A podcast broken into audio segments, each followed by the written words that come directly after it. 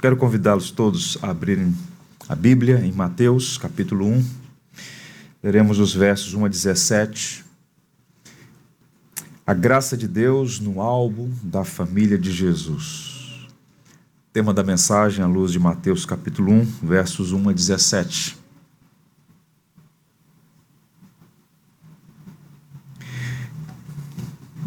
Diz assim a viva e eficaz palavra de Deus. Livro da genealogia de Jesus Cristo, filho de Davi, filho de Abraão. Abraão gerou a Isaac, Isaac a Jacó, Jacó a Judá e a seus irmãos. Judá gerou a Tamar, de Tamar a Pérez e a Zera. Pérez gerou a Esrom e Esrom a Arão. Arão gerou a Aminadab, Aminadab a Naasson, Naasson a Salmão. Salmão gerou de Raabe a Boaz. Este, de Ruth, gerou a Obed, e Obed a Jessé. Jessé gerou ao rei Davi, e o rei Davi a Salomão, da que fora mulher de Urias.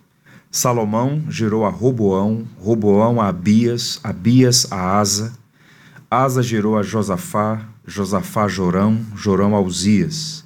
Uzias gerou a Jotão, Jotão a Acás, Acás a Ezequias. Ezequias gerou a Manassés, Manassés a Amon, Amon a Josias. Josias gerou a Jeconias e a seus irmãos, no tempo do exílio da Babilônia. Depois do exílio na Babilônia, Jeconias gerou a Salatiel, e Salatiel a Zorobabel. Zorobabel gerou a Abiúde, Abiúde a Eliaquim, Eliaquim a Azor, Azor gerou a Zadok, Zadok a Aquim, Aquim a Eliude. Eliude gerou a Eleazar, Eleazar a Matã, Matã a Jacó. E Jacó gerou a José, marido de Maria, da qual nasceu Jesus, que se chama o Cristo. De sorte que todas as gerações, desde Abraão até Davi, são 14. Desde Davi até o exílio na Babilônia, 14. Desde o exílio na Babilônia até Cristo, 14. Pai, te louvamos pelo nascimento do nosso Redentor. A ti seja dada toda a honra e glória por sua fidelidade ao pacto da graça. Abre os nossos olhos para enxergar o Evangelho na genealogia de Jesus e te agradecer por tua misericórdia e graça sobre nós. Oramos em nome do nosso Redentor. Amém. Robert Murray McShane, ele publicou um plano de leitura bíblica anual para sua igreja.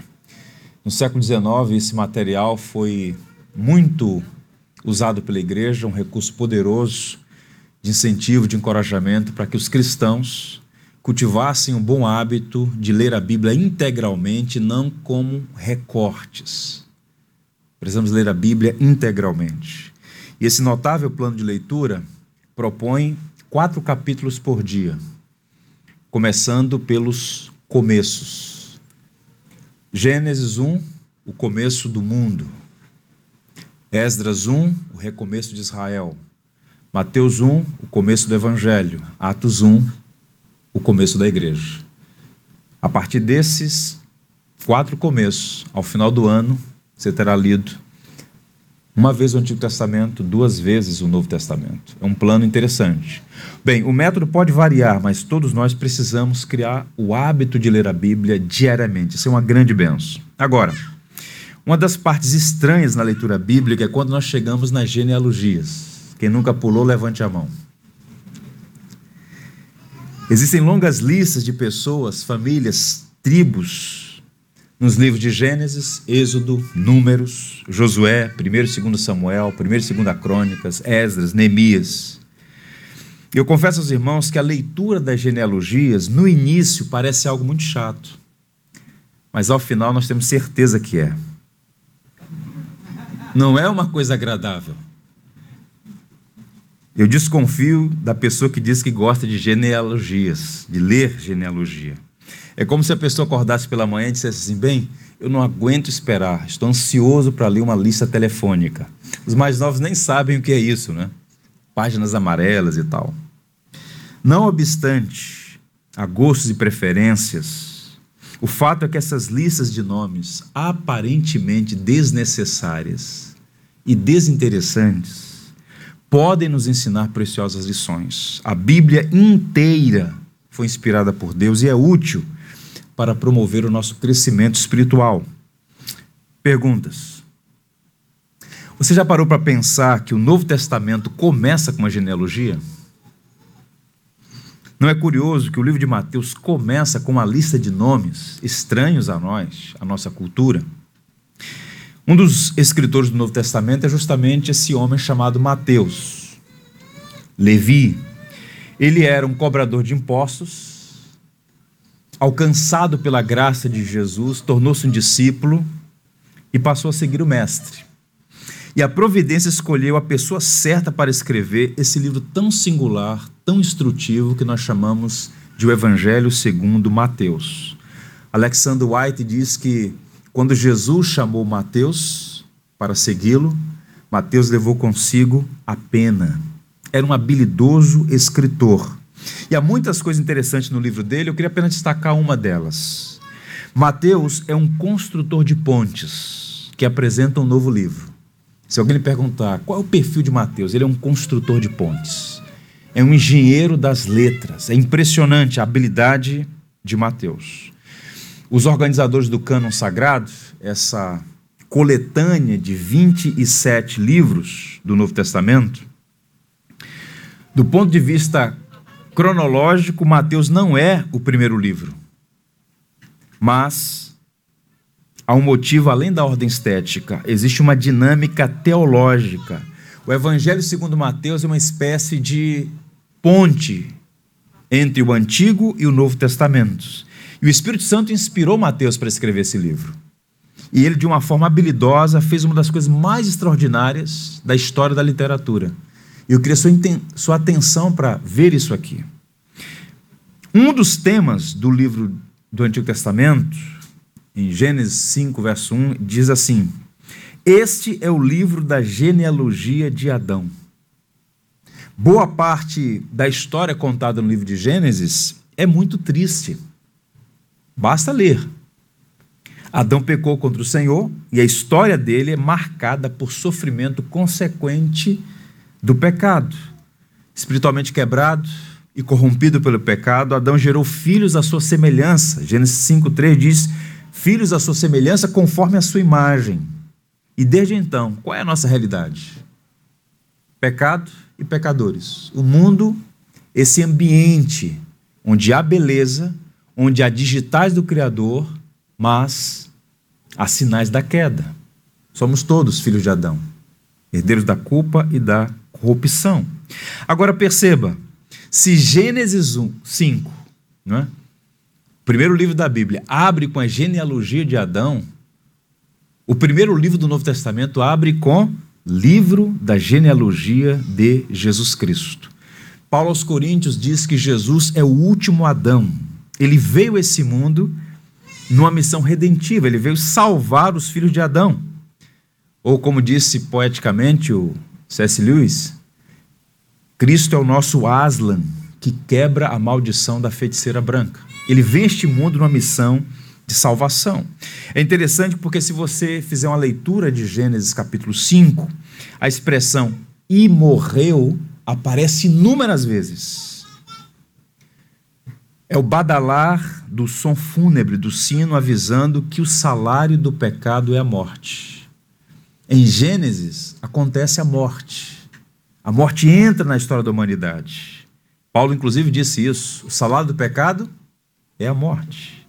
E naquela lista de Gênesis 5, onde essa expressão e morreu aparece várias vezes, Enoque é o único que não morre, porque Deus o tomou para si. É um prelúdio glorioso de que a morte seria vencida por, por um novo Adão, que é Cristo. É interessante porque quando abrimos o primeiro livro do Novo Testamento, não é mais a morte o tema, é a vida, é o nascimento. Observe, Abraão gerou a Isaac. É assim a narrativa dessa genealogia. Pessoas nascendo, gerações surgindo, se de fato o pecado tem como salário a morte, A Bíblia também diz que o dom gratuito de Deus é a vida eterna em Cristo Jesus, nosso Senhor. O que Mateus vai fazer aqui nessa genealogia é apresentar a Jesus como novo rei. A boa notícia é que o rei está chegando. E de fato para nós já chegou. É interessante porque os judeus, eles faziam essas listas que nós chamamos de genealogias, registro de antepassados, com alguns propósitos. Flávio José, um historiador judeu que viveu nos dias de Jesus, ele diz que os judeus conservavam extensas genealogias para estabelecer herança, os bens a serem herdados, a legitimidade e os direitos de uma pessoa. Então não está ali por acaso, havia propósitos sociais, digamos. Mas o que Mateus vai fazer aqui, nesse primeiro livro do Novo Testamento, é apresentar a linhagem de Jesus Cristo para provar que ele é rei por direito. Ele é filho de Davi e filho de Abraão. O texto diz isso. Livro da genealogia de Jesus Cristo, filho de Davi, filho de Abraão. Essa expressão filho de Davi aponta para o fato de que o Messias é da linhagem real, é da casa de Davi, é herdeiro do trono de Jerusalém e rei de Israel. A expressão filho de Abraão evoca a memória da aliança que Deus fez com Abraão, do pacto. Em ti serão benditas todas as famílias da terra. E observem, quando Mateus ressalta que José não gerou a Cristo, porque o texto diz: E José gerou, e Jacó gerou a José, marido de Maria, da qual nasceu Jesus, que se chama o Cristo. Porque ele está apontando aqui para uma coisa bem interessante. Ele é humano e divino. A dupla natureza de Cristo. Warren Wisber diz que cada criança que nasce é uma criatura totalmente nova. Mas Jesus Cristo, sendo Deus eterno, João capítulo 1 e verso 14 também, existia antes de Maria, de José ou de qualquer outro dos seus antepassados. Se Jesus Cristo tivesse sido concebido da mesma forma que qualquer outra criança, não poderia ser Deus. Era necessário que viesse ao mundo por meio de uma mãe terrena mas sem ser gerado por um pai terreno. Há uma singularidade de Jesus sendo apontada aqui. Na Palestina, nos dias de Jesus, havia ou surgiram várias pessoas afirmando ser o Cristo. Havia uma grande expectativa messiânica naqueles dias. E alguns homens se apresentavam como o Messias que iria libertar o povo judeu do jugo romano e iria purificar a terra santa da profanação dos pagãos que por lá viviam. O que Mateus está fazendo aqui é uma afirmação extraordinária. Jesus, filho de Maria, é o rei. Ao mesmo tempo que ele é humano, ele é divino. Ele tem o direito do trono. Você, filho de Davi, filho de Abraão, mas ao mesmo tempo não ter sido gerado por um homem, ter sido de fato nascido por obra do Espírito Santo, uma, um nascimento sem igual. Ele está afirmando aqui que outros poderiam reivindicar o trono de Davi. Também sou da linhagem de Davi, mas só Jesus Cristo pode ocupar esse trono porque a prerrogativa dele é exclusiva por ter filiação humana, dos versos 1 a 17, e ao mesmo tempo filiação divina. Tem sido muito empobrecedor ver a quantidade de igrejas não é? e alguns cristãos que passam 10, 20, 30, 200 anos na igreja e desconhece aquilo que é elementar para a nossa fé, elementar, basilar. Então, sem muito é sete passos para isso, sete passos para aquilo, e dogmas centrais da nossa fé são praticamente desconhecidos pelos cristãos do nosso tempo. E quando nós estamos falando de Jesus Cristo, e do fato de que ele é singular, único, sem igual na história, isso aponta para este único ser no universo que é plenamente humano e plenamente divino. Ele é filho de Abraão, ele é filho de Davi, mas também é filho de Deus. Ele nasceu de Maria, mas ele não é filho de José no sentido ah, de filiação natural. O Credo Niceno, um documento preciosíssimo, escrito pelos grandes teólogos da igreja no ano 325, afirma o seguinte sobre Jesus: Creio em um só Senhor Jesus Cristo, o único Filho de Deus, gerado pelo Pai antes de todos os séculos, luz da luz, verdadeiro Deus de verdadeiro Deus, gerado não criado, de uma só substância com o Pai, pelo qual todas as coisas foram feitas, o qual por nós e por nossa salvação desceu dos céus, foi feito carne pelo Espírito Santo e da Virgem Maria e tornou-se homem e foi crucificado por nós sob Pôncio Pilatos e padeceu e foi sepultado e ressuscitou ao terceiro dia, conforme as Escrituras. Subiu aos céus, assentou-se à direita do Pai e de novo há de vir com glória para julgar vivos e mortos, e o seu reino não terá fim.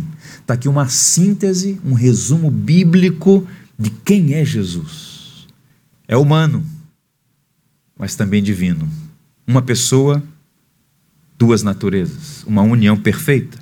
Nosso foco hoje aqui é examinar o registro dos ancestrais de Cristo e enxergar nessa genealogia a exuberância da graça.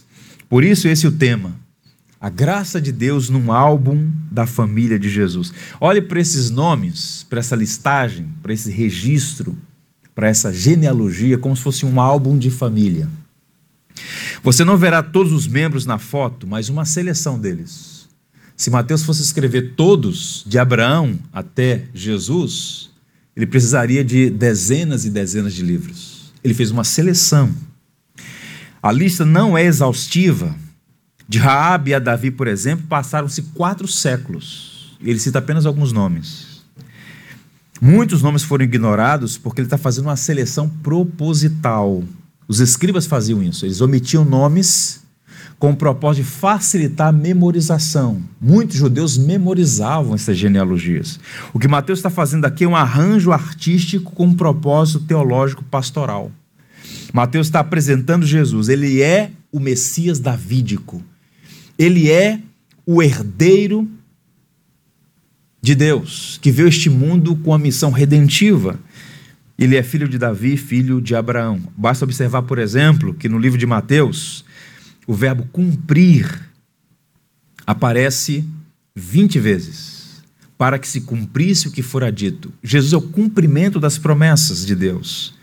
Mateus é o autor do Novo Testamento que mais cita o Antigo Testamento, 129 vezes. Ele está dizendo ao povo judeu: o menino nascido em Belém é o prometido, é o Cristo, é o Messias, ele é filho de Davi, ele é filho de Abraão e ao mesmo tempo ele é filho de Deus. Ele não foi gerado pelo intercurso sexual natural entre um homem e uma mulher. E Mateus apresenta a partir do verso 18 a proclamação de que nasceria de Maria este ente santo chamado Jesus. Pois bem, nessa genealogia, ele vai introduzir a graça como fio condutor. E há três coisas que eu queria destacar nessa genealogia. Ouçam. A lista é etnicamente inclusiva, a lista é moralmente mista, a lista é escandalosamente graciosa. Na contramão do que era comum, Mateus inclui cinco mulheres na genealogia de Jesus. Raríssimo. Algo que não acontecia com frequência. Se não bastasse, Mateus cita três mulheres estrangeiras. Tamar e Raabe eram cananeias. Ruth, moabita. Portanto, é uma lista inclusiva. Ele está incluindo mulheres estrangeiras. Isso para um judeu é muito forte. Segundo, a lista é moralmente mista. Um leitor atento vai observar que não é uma lista limpinha. Há nomes respeitados na tradição de Israel, Abraão, por exemplo. Mas também existem pessoas que não estaria no hall dos heróis da fé, na galeria dos santos, e ele inclui aqueles que eram heróis nacionais e ao mesmo tempo figuras sombrias como um tal de Manassés e Jeconias, dois homens perversos, estão na lista, são parentes, estão no álbum de fotografia de Jesus. E a lista é escandalosamente graciosa porque a árvore genealógica de Jesus nos ensina que os que ali estão não estão por mérito, mas por graça. Quem diria? Pense comigo. Na família de Jesus há adúlteros, meretrizes, homens e mulheres de caráter duvidoso, assassinos. Gente que, por conta do seu histórico, não estaria num álbum na sala de estar. E está ali. Os biógrafos gregos, e ainda hoje, muita gente, quando escreve a sua autobiografia, ou quando contrata alguém para escrever sobre si, omitem, eles omitiam os parentes complicados. Na sala a gente coloca a foto de quem passou em primeiro lugar, a foto daquele que dá alegria, a foto daquele que se comporta, mas aquelas pessoas com nódoas morais, que trouxe tristezas e desacertos para a família, coloca, esconde, coloca no canto. E a lista de Mateus é o memorial da graça. O Rei Jesus, Salvador do mundo, é Salvador também da sua família de pecadores. Eu queria que você mantivesse a sua Bíblia aberta, não dá para fazer o exame de todos os nomes, mas pelo menos dois deles inicialmente. Vamos começar pelas mulheres que Mateus inclui aqui. A primeira delas, no verso 3, é chamada de Tamar. Observe: Judá gerou de Tamar a Pérez e a Zerá. Meus irmãos, Judá é um dos filhos de Jacó. De todos os filhos de Israel, é o único citado na lista, porque é através dele que a linhagem messiânica prossegue. Não era o primogênito de Jacó, muito menos um homem santo cuja vida inspirava fé e piedade. Judá, inserido nessa lista aqui, está contrariando a lógica do merecimento. Deus escolheu Judá não porque era o primeiro, ele não era o primogênito. Deus não escolheu Judá porque era um grande homem, um santo, um exemplo. Deus escolheu porque ele é Deus. E decidiu escolher Judá. E a partir dele, da sequência, a linhagem do Messias. Daí vem a expressão judeu, tribo de Judá. A soberana graça eletiva está em evidência aqui. Quando Jacó está abençoando seus filhos no leito de morte, sobre Judá ele diz: Judá, teus irmãos te louvarão. O cetro não se arredará de Judá. A despeito das suas fraquezas, Deus escolheu isso. Deus determinou que assim o fosse. Mas o foco de Mateus aqui não é a figura de Judá especificamente, mas a relação de Judá com Tamar. Quem é Tamar? De acordo com o texto de Gênesis 38, Tamar era a nora de Judá. Ele era casado, ela era casada com um de seus filhos. Esse cidadão vem a morrer e agora o um dos filhos de Judá, o do meio, tem que cumprir a lei do levirato ele tem que casar-se com a sua cunhada para dar sequência à posteridade do seu irmão. E ele se recusa, ele rejeita a sua cunhada. O filho mais novo de Judá é ainda uma criança, não tem como casar-se com Tamar, e ela fica então aguardando.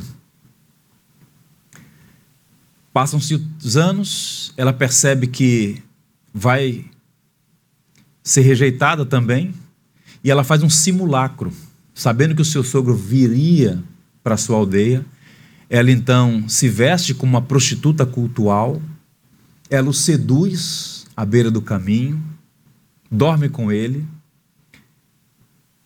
e exige que ele deixe com ela alguma coisa para que no futuro ela, ela, ele, ele possa pagá-la.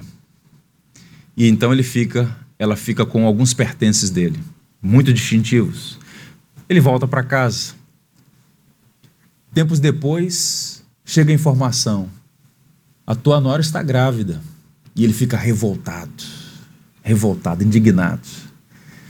Que ela seja condenada por isso. Reúne a tribo e quando ela é trazida à presença da tribo, ela diz: O pai dessa criança é o dono desses bens aqui.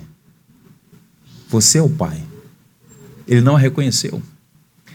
E então é suspensa a condenação, e dessa relação incestuosa nasce dois meninos, gêmeos. E a partir desse nascimento dessas crianças é que é dada a sequência da linhagem do Salvador. Quem poderia imaginar que por trás de uma história sombria como essa, Deus estaria preparando a chegada do Messias? Vejam como a lista é escandalosamente graciosa. O segundo nome também não é limpinho. É um nome chamado Raabe. Verso 5. Salmão gerou de Raabe a Boaz. Um dos descendentes de Judá e Tamar chama-se Salmão. E esse homem teve um filho com Raabe. E Mateus vai incluir mais um nome dissonante aqui. Quem foi Raabe? Raabe era uma prostituta cananeia que entrou para a história por ter ajudado os espias de Israel quando eles conquistaram a cidade de Jericó. É estranho, mas esse é o fato. Ela era a meretriz de Jericó. Ela deu apoio aos invasores israelenses, né, os israelitas. E nós somos informados no livro de Josué que a primeira cidade conquistada pelos hebreus quando saíram do Egito a primeira cidade em Canaã foi justamente a cidade de Jericó. E era uma cidade fortificada. Quem já leu o relato do livro de Josué sabe o que eu estou falando. Uma muralha, uma muralha tinha 35 metros de altura por 12 metros de comprimento. A muralha de Jericó era monumental, inexpugnável. E Raabe morava na muralha da cidade.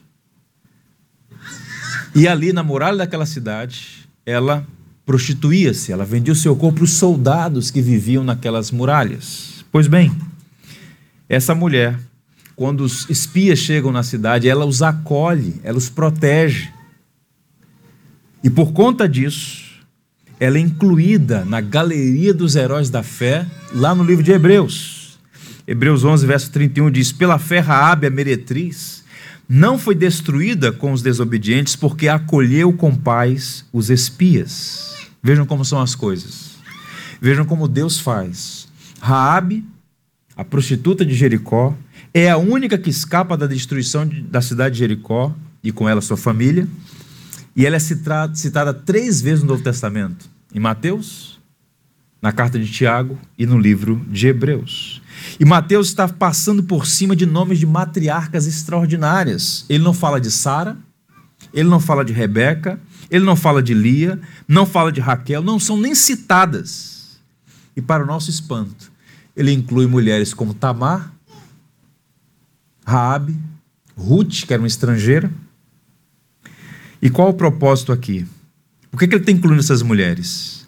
Elas todas tinham tinham nódoas morais inamovíveis pela religião meritória. No entanto, a intenção dele é mostrar basicamente isso: que a graça de Deus se manifesta em pessoas inesperadas e em lugares improváveis.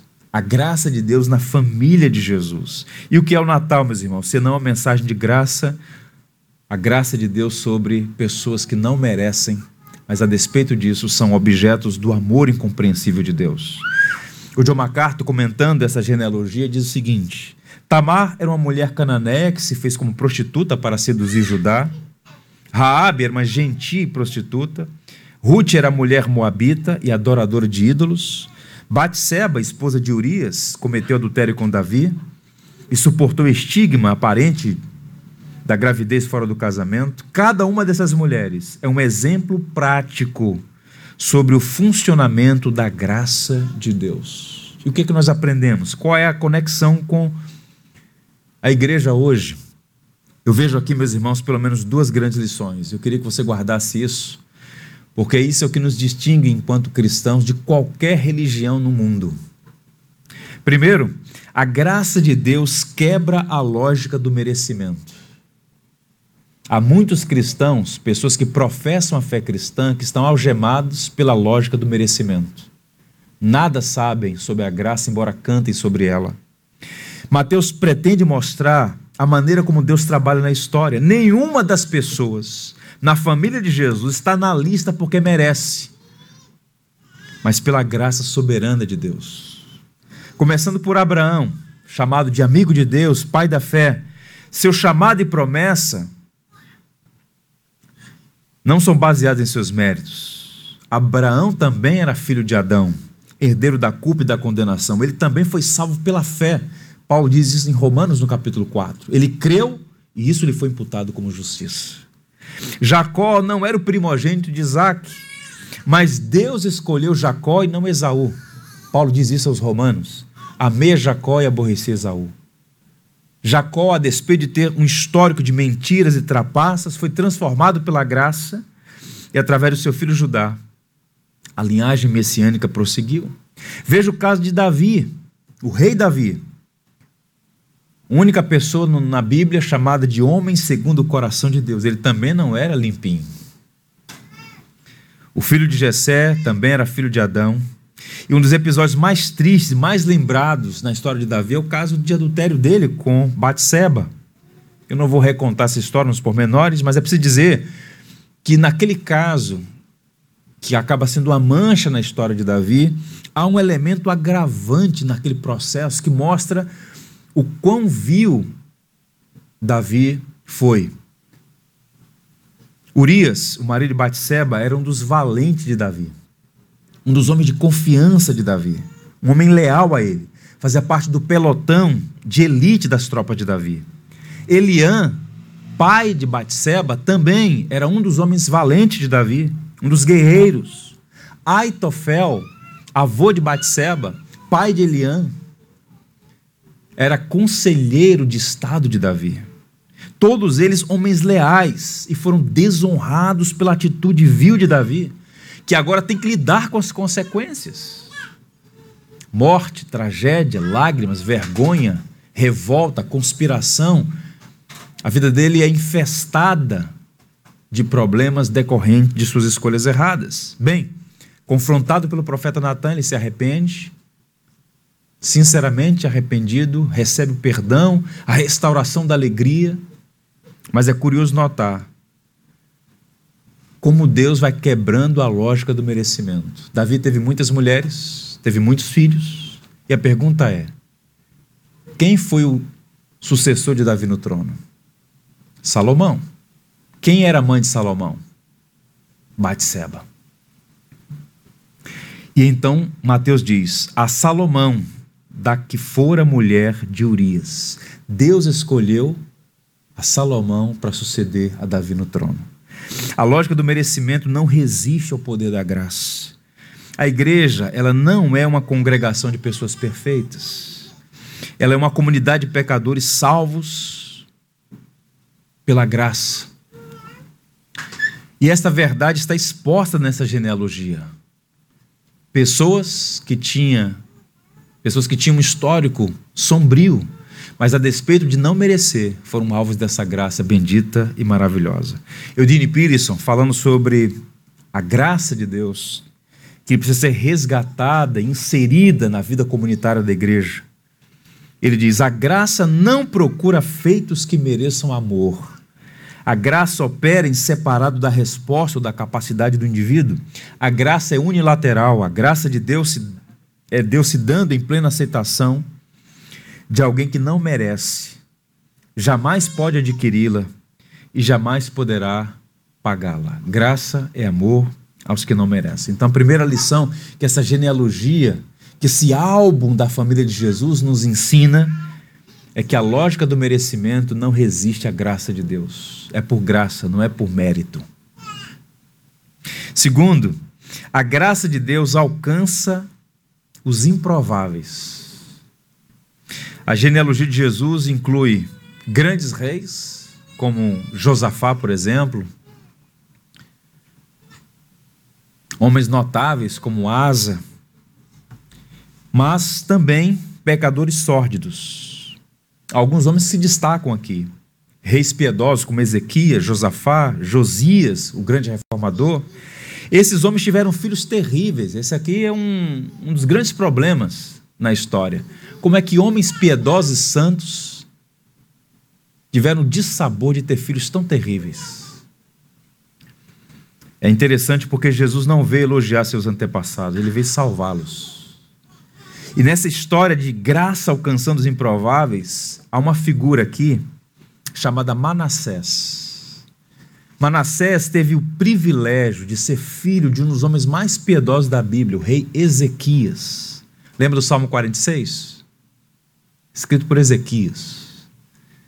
como um tributo de louvor a Deus pelo livramento que Deus deu a Jerusalém do exército da Assíria. Ezequias foi um grande rei. Mas seu filho foi terrível. Manassés matou inocentes, ele sacrificou seus filhos vivos no altar de Moloque, uma divindade amonita. Moloque era adorado num símbolo, num ídolo, numa imagem feita de bronze.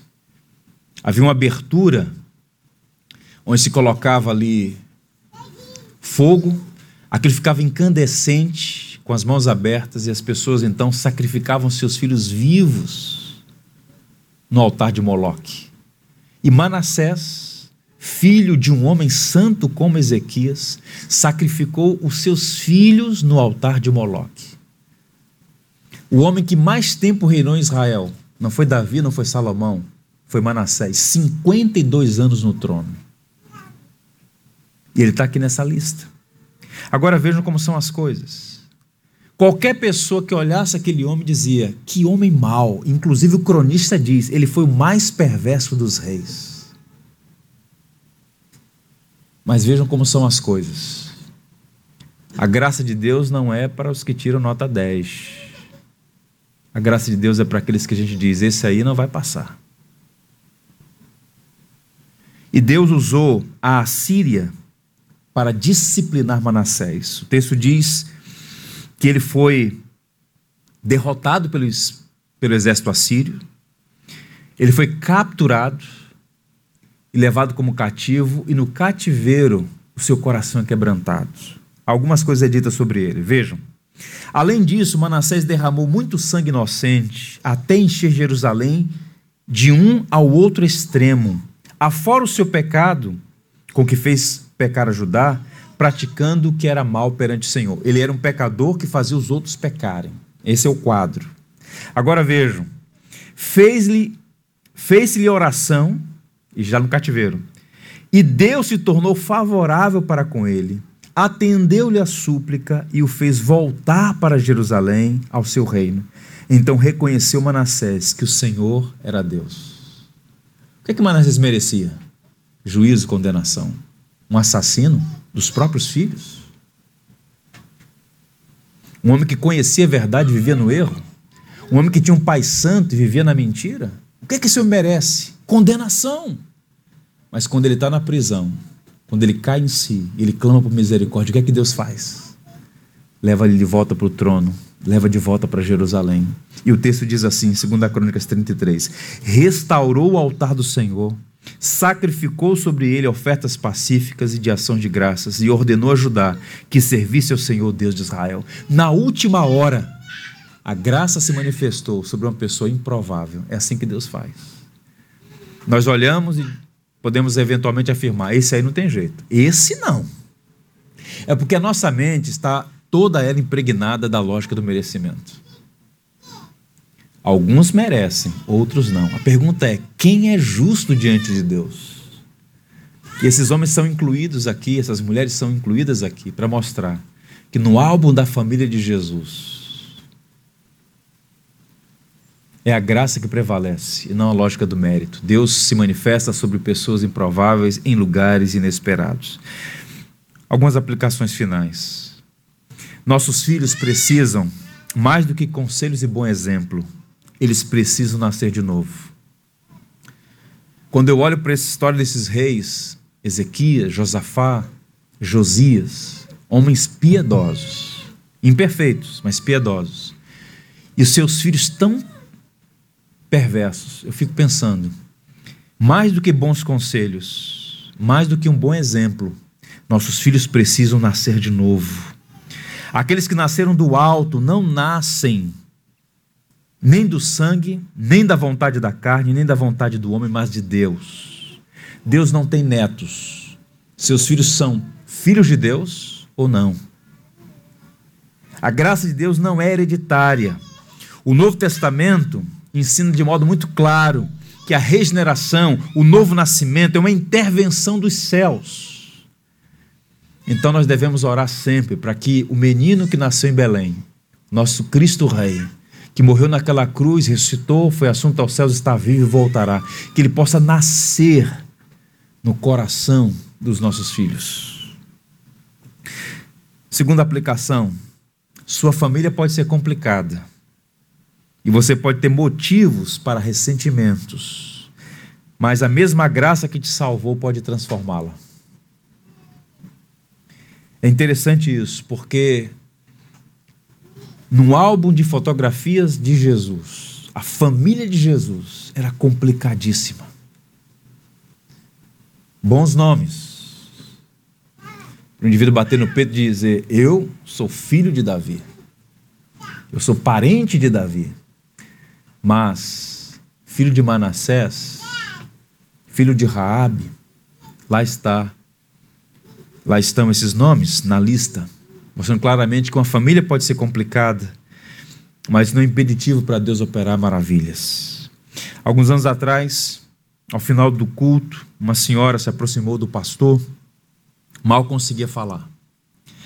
Ela estava muito emocionada, tinha sido tocada pela mensagem. Ela era cristã, genuinamente cristã, comprometida com o evangelho, mas estava vivendo algemada pelo rancor e ela então tira da bolsa uma foto do filho e dava para ver que a foto não estava completa, havia sinais de rasura. A foto tinha sido rasgada ao meio. E ela passou a odiar tanto a sua nora que ela então rasga, remove, exclui e vai por muito tempo remoendo rancores e ressentimentos, e ao ouvir falar sobre a graça de Deus, a graça que quebra a lógica do merecimento, ela é tocada para dizer: Eu preciso perdoar, porque a mesma graça que me alcançou pode também alcançá-la. E ela então, ao perdoar a pessoa envolvida, ela ficou livre da tirania da amargura. Há muita gente, irmãos, aprisionada na cela de memórias ruins, algemada pelo ressentimento, com vergonha da família que tem. Um pai ausente, uma mãe negligente, um irmão perverso, uma irmã invejosa, uma tia cruel, um tio abusador. Pela lógica do merecimento, há muita gente que não tem o direito de estar no álbum da minha família. E então, o que é mais comum e natural?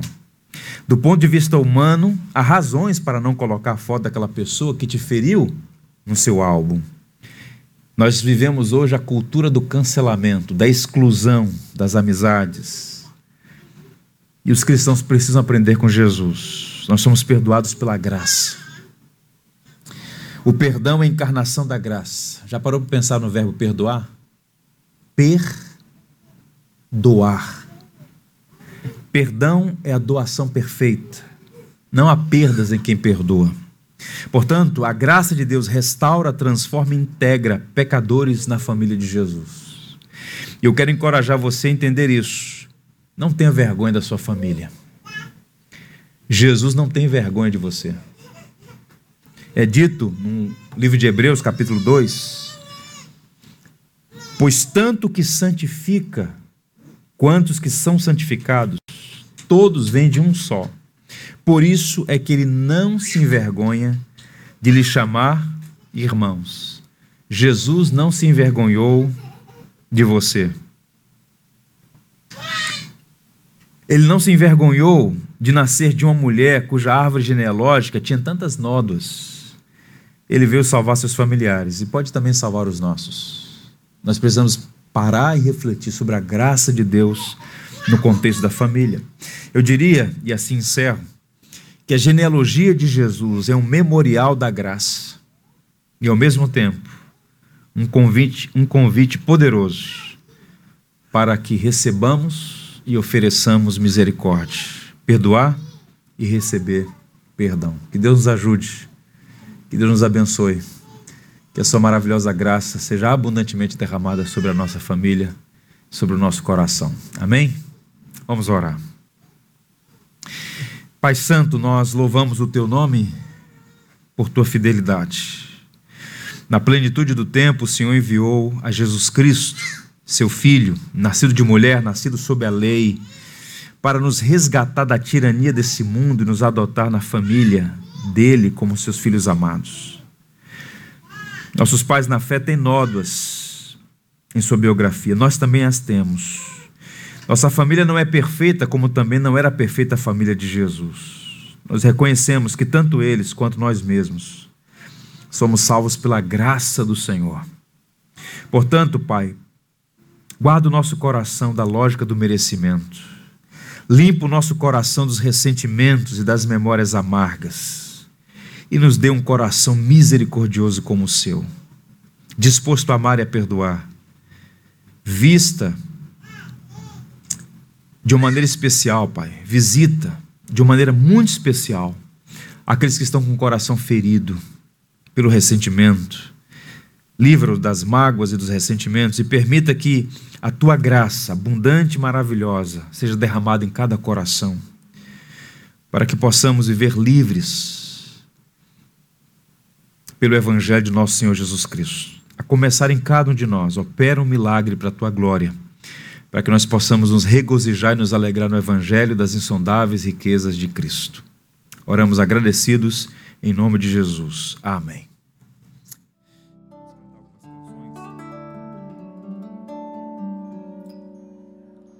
Por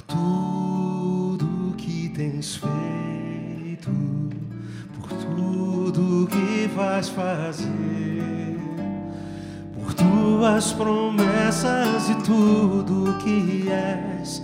Eu quero te agradecer com todo o meu ser. Te agradeço, meu Senhor.